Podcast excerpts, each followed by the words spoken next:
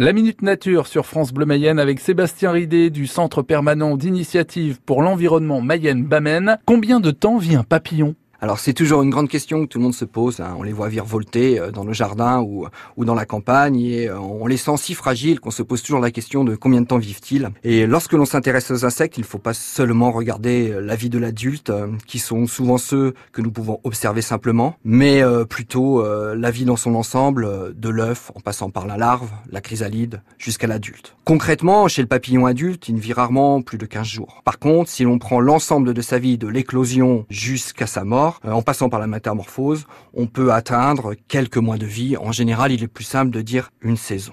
Il existe cependant, comme toujours dans la nature, des exceptions. Certains individus, nés très tard en saison, individus adultes, vont passer l'hiver à l'état d'hibernation. Grâce à cet hivernage, finalement, on peut considérer que ces papillons atteignent 9 mois.